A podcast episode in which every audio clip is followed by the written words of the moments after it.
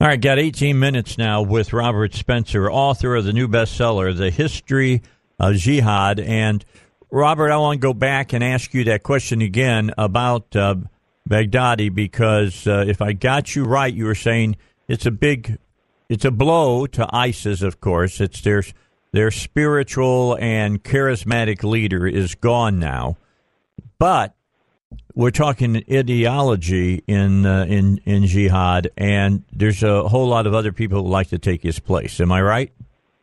Oh yeah, there's no doubt about that, Dave. Can you hear me better now? I hear you perfectly now. This is fantastic. fantastic. Good. Great. Okay. The deal is this it's an ideologically driven movement, not one based around a charismatic personality. And so it's certainly going to go on. As a matter of fact, they've already chosen another caliph, Abdullah Qardash, and so the Islamic State will continue to try to mount terror attacks in the West. They also have some territory in the Philippines and elsewhere. And uh, unfortunately, we cannot say this heralds the death of the movement.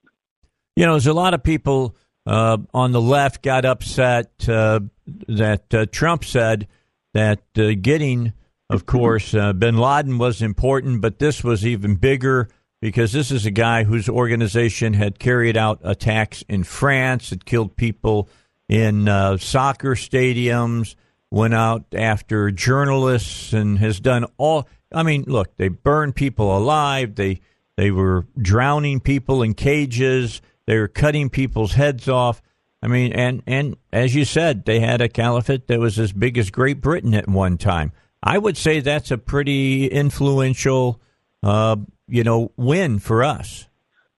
Oh, there's no doubt about that. Yeah, this is probably even bigger than Al Qaeda and Osama bin Laden. I mean, of course, Osama bin Laden pulled off the biggest terror attack of all time on 9 11. Right. But the Islamic State also did a great deal that Al Qaeda has never managed to do. Al Qaeda has wanted to amass territory and become a state, and uh, ISIS did that, at least for a few years. And uh, they have sustained a level of terror against the West that Al Qaeda has not been able to do. So, yes, this is huge, and it's astonishing the extent of the hatred for Trump on the left that they're actually defending this man, saying that Trump was too hard on him when he said he was whimpering and crying, uh, that he should have been treated him should have treated him with respect. I would just suggest think about this, Dave.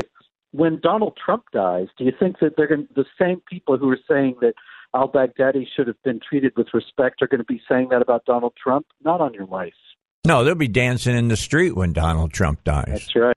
That's exactly that's, right. what they do. I mean, uh, 9 uh, 11 over in the Middle East, they were celebrating over there, man. It was their 4th of July almost.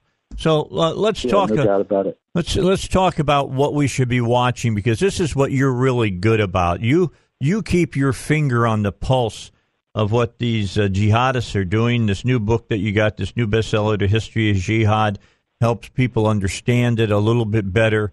Uh, quickly, what are the groups that are out there that we should keep our eyes on that will take the place of these, you know, ISIS and Al Qaeda? Which what what are new groups that are out there that are kind of under the radar at this point?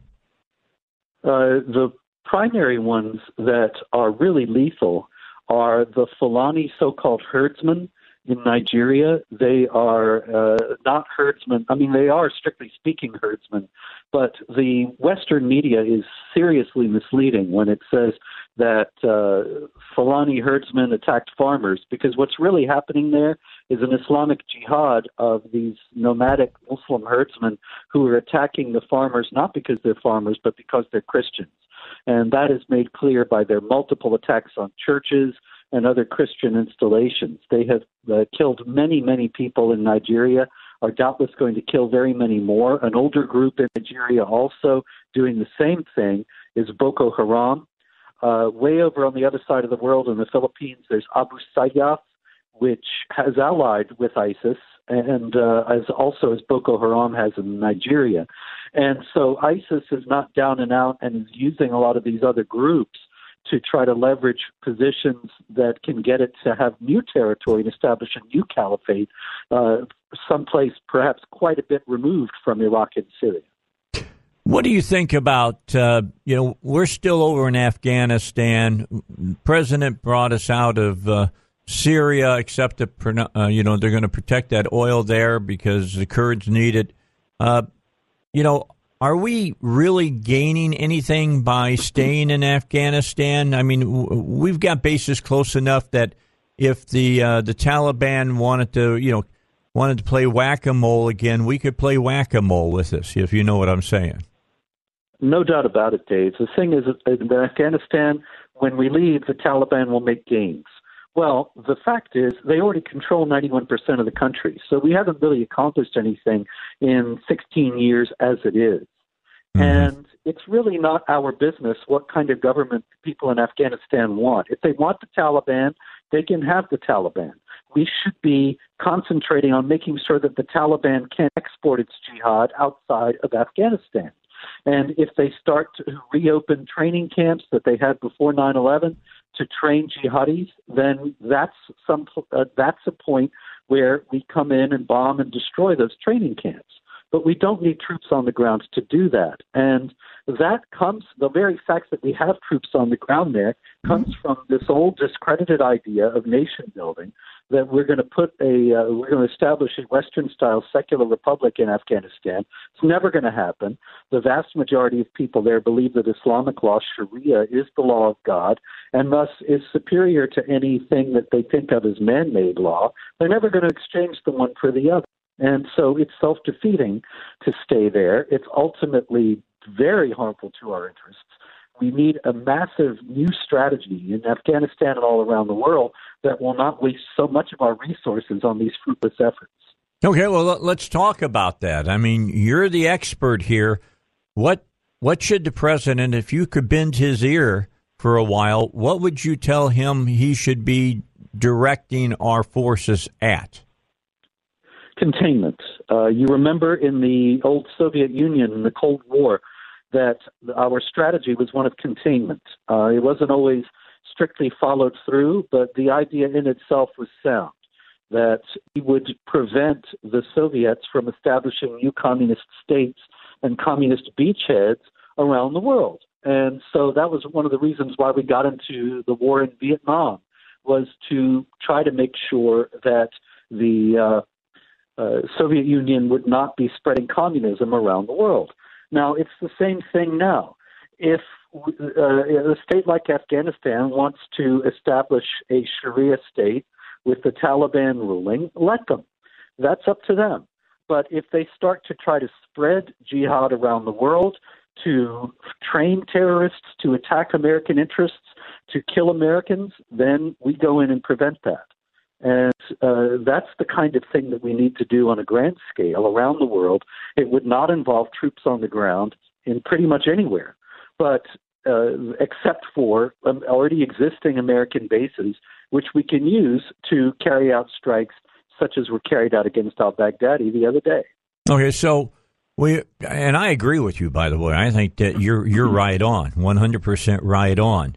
Is the theater of fighting going to change? I mean, it seems like to me we're moving more and more out of the Middle East uh, against the terrorists. Because I uh, uh, look, Iraq is the epicenter of terrorism with Hezbollah and and Hamas. I mean, they're they're they're giving them all their money, but it seems like uh, Eastern Africa is the real hotbed of Islamic terrorists. Is that true, or am I off base here?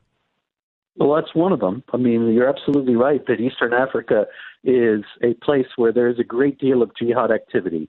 Al Shabaab is another jihad group in Somalia, and they're extraordinarily ruthless, vicious, violent, evil, uh, anything you can name. And they have been active in Kenya, they've been active in Ethiopia, uh, certainly in Somalia itself, and they are a significant threat that is growing. Then you have the ones I already mentioned, the Fulani and Boko Haram in West Africa, in Nigeria, and then you have other uh, areas as well. Libya, of course, is a complete mess since Hillary Clinton and Barack Obama took out Gaddafi, and there are warring jihadi factions there. ISIS also has a foothold there. And then you have also other areas around the world. I mean, of course, the entire Islamic Republic of Iran is a jihad threat. You have a growing jihad threat in Europe because of mass Muslim migration. You have the Philippines that I already mentioned. You have Thailand, where there is a long-standing war between the uh, the Thai state and separatist Muslim jihadis in the southern part of the country who want to establish an Islamic state there or unite with Malaysia. And so we have to understand this is not a matter of just a Middle Eastern problem. This is a global threat that is ultimately ideologically based. And we've been ignoring the ideology up to now, pretending it's not what it really is, claiming that Islam is a religion of peace, and so on. Ultimately, we're not going to be able to continue to ignore and deny reality in this fashion. Yeah, I had uh, a, a person who's a specialist in what's going on over in Europe, and he said, look, the uh, the Islamists understand that they really don't have to to declare war in Europe. Just in birth rate alone, they're going to take Europe over in the next 20 years. That's right. This is something that's been a long-standing aspiration. Houari Boumediene the, uh, was the leader of Algeria in the early 70s, and he actually spoke at the United Nations during that time. I believe it was in 1974, and he actually said, "We will conquer Europe through the wombs of our women." And this demographic jihad is something that not only he has spoken about, and now it's happening. You mm-hmm. look at the uh, various European states, many of them, Muhammad is the most common name for babies, or various spellings of Muhammad are all in the top 10 or top 20 names for babies, and you put them together, and they're the most common name for babies. It's the most common name for babies. Um, this is a this is a harbinger of what's to come that the non-Muslim populations are getting old, they're dying off, they're not reproducing. The Muslim populations, they have polygamy and so on, many, many children, and this is the future of Europe. And that means we're going to have to deal with a jihad threat from Europe, coming from Muslim communities. Uh, I mean, uh, here again, you know, it has to be said all the time.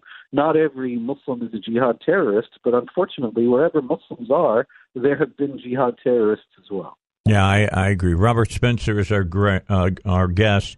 He's the author of the new bestseller, The History of Jihad. That available uh, on Amazon and wherever books are sold. There, Robert. Yes, it is. It should be at any self-respecting bookstore, and it is in Amazon. Okay, so let, us let's, let's get to the chase, and for my listeners, real quick.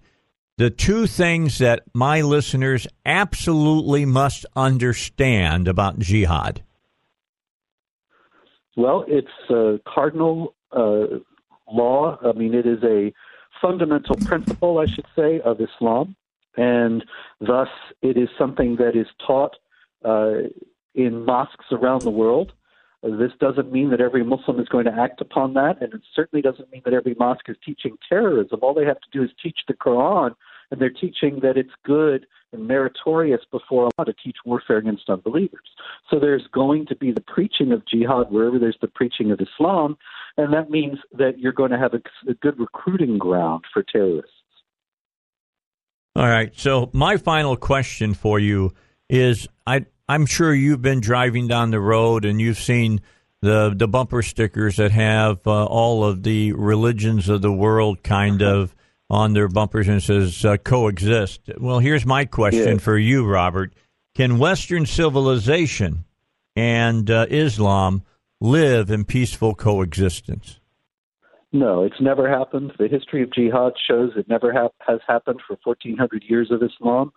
And unless there's a massive change in Islamic doctrine, it never will happen. Islam is, suppress- is uh, supremacist, expansionist, violent, and aggressive. And wherever Muslims and non Muslims have lived together, the Muslims have been violent toward the non Muslims. This is simply a matter of historical fact, and it's based on Islamic doctrine as well. So for us to think that it's all going to be different this time, well, maybe it will, but that's based on nothing in history or Islamic teaching. Yeah.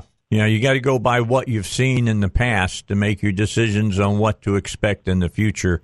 I would agree with you wholeheartedly on that as well. That's why I read all your books. I didn't know you had Thank a new you. book out. I didn't know this new one, The History of Jihad. Where does it start uh, at? And it starts, uh, with, starts with Muhammad and goes all the way up to ISIS. Actually, that's the uh, subtitle, From Muhammad to ISIS. And so it's 1,400 years of jihad. As a matter of fact, the history of jihad is the only history of jihad in the English language that gives the whole story of everywhere jihad has been, everything that, that jihadis have done. When you get when you think you're going to be uh, uh, invited to the UN to speak? I'm not waiting by the phone. okay, I appreciate you, Robert. I'll let you get back to the things that you're doing. I appreciate you giving us the time. You've given us a whole lot to chew on and to think about. And I really, really appreciate you, Robert Spencer, again, author of the new bestseller, The History of Jihad. I will pick up a copy of that later this afternoon. Thanks, Robert. Thank you very much. Talk to you later. Robert Spencer. Three star general Michael J. Flynn, head of the Pentagon Intelligence Agency, knew all the government's dirty secrets. He was one of the most respected generals in the military. Flynn knew what the intel world had been up to, he understood its funding. He ordered the first audit of the use of contractors. This set off alarm bells. The explosive new documentary, Flynn, Deliver the Truth, Whatever the Cost, uncovers the facts behind this scandal. Flynn told the truth. He was the most dangerous person for Donald Trump to hire. I find out the worst enemy that I'm going to face in my life is right here in America. They took my assessment and they wanted me to change it. And I was like, I'm not changing it. They had to get rid of Flynn with in depth interviews, archival footage, and never before seen personal records of the man behind the headlines. I just felt like I was drowning. Flynn, deliver the truth, whatever the cost. Available now. Watch it today. Go to salemnow.com. Salemnow.com.